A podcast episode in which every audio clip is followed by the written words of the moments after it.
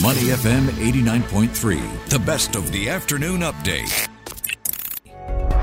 Money in the market on Money FM 89.3. Welcome to Money in the Market. I'm Hong Bin Jung. China has announced further steps in exiting its COVID 19 strategy, stepping closer to a full reopening of its borders. So, what does this mean for airline shares? Can we expect sh- shares to soar now? Joining us on the phone today to tell us whether there will be clearer skies for the aviation sector is Shukor Yusof, founder at Endau Analytics. Shukor, welcome back to the show. Good afternoon. Good afternoon. So, China has announced a slew of measures to ease its COVID 19 restrictions.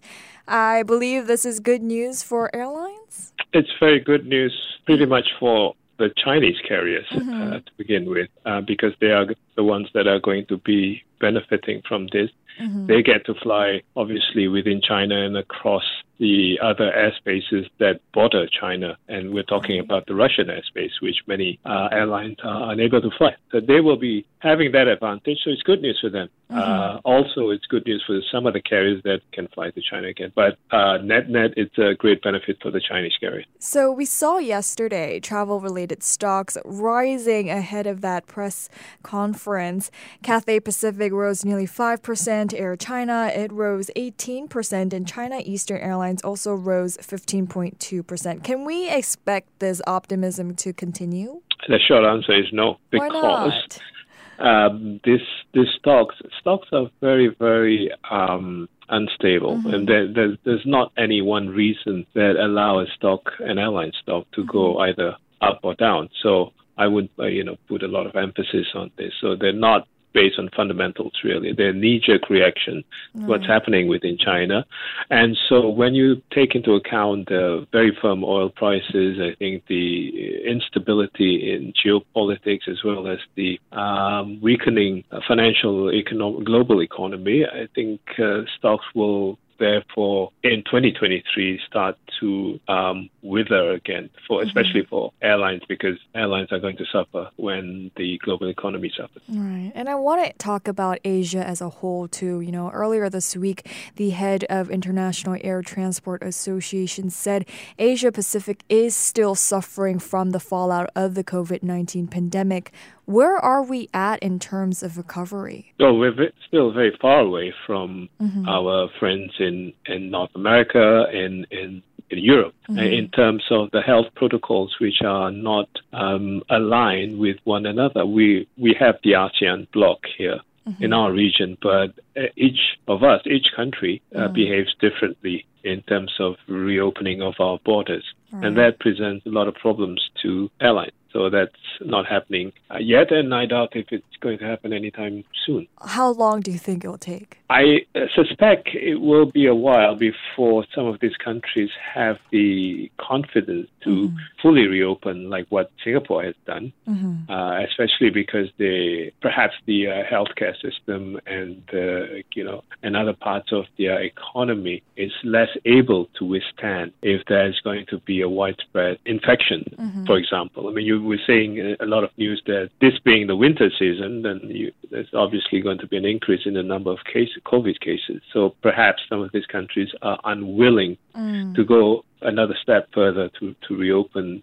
fully because they look at their infrastructure and they're mm. probably not fully prepared for that. For Singapore, then, has Singapore fully recovered? No, no country has fully recovered mm. because COVID is still around. But mm. Singapore has taken a very pragmatic uh, step mm. uh, in allowing certain things to occur, business to continue, life to to go on as far as as, as possible, right. while still understanding that this is an ongoing situation. It's very fluid, and they put into place all these measures were something to go awry, then they are able to quickly um, switch to another tactic where they can prevent a further spread mm. of the of the pandemic, for example. I see, I see. So, what more needs to be done in this road to recovery? I think heads need to come together. I think uh, two, three, four, five heads are better than one. Mm-hmm. I think uh, in, in in the global world that we live in today, I think governments need to work very closely together, mm. and the ASEAN uh, region is an excellent example where uh, about 650 million people. So trade is very important in this region, mm-hmm. and therefore uh, air connectivity needs to be further enhanced mm-hmm. uh, following the shutdown in, in in the past two years. Mm. And that's ha- not happening quickly enough. That's not happening. Uh, that's not being streamlined enough. And so you have all stuttering of reopening and, and all these uh, teething problems, uh, especially at this time of the year when a lot of people are on holiday, the school holidays in many countries. So that's not helping the airline industry. Mm. And what kind of risks remain to the aviation industry on this road to recovery? Fuel remains a very key factor. Mm. The, uh, the price of crude and how this is going to manifest itself going into 2023. Mm-hmm. We've seen a lot of developments with OPEC Plus and uh, uh, developments within other oil major oil producing countries, and that's going to have a large impact. Also, uh, I need to point out the the forex situation is also still very uh, unstable. Mm-hmm. And so we'll have a lot of un, uh, unpredictability and uncertainty, which will uh, prevent airlines from having a smooth uh, ride back into recovery. Mm-hmm. And as we're in the last leg of 2022, what's the outlook like for the avi- aviation sector in 2023?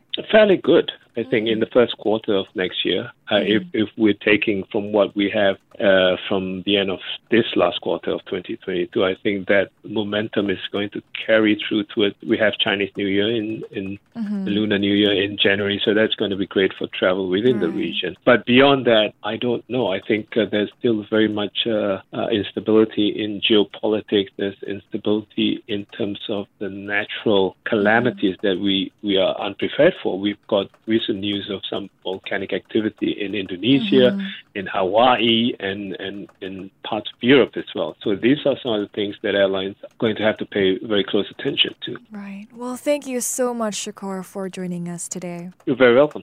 Thank you. We've been speaking with Shukor Yusof, founder at Endau Analytics. Stay with Money FM 89.3. To listen to more great interviews, download our podcasts at moneyfm893.sg or download our audio app. That's A W E D I O.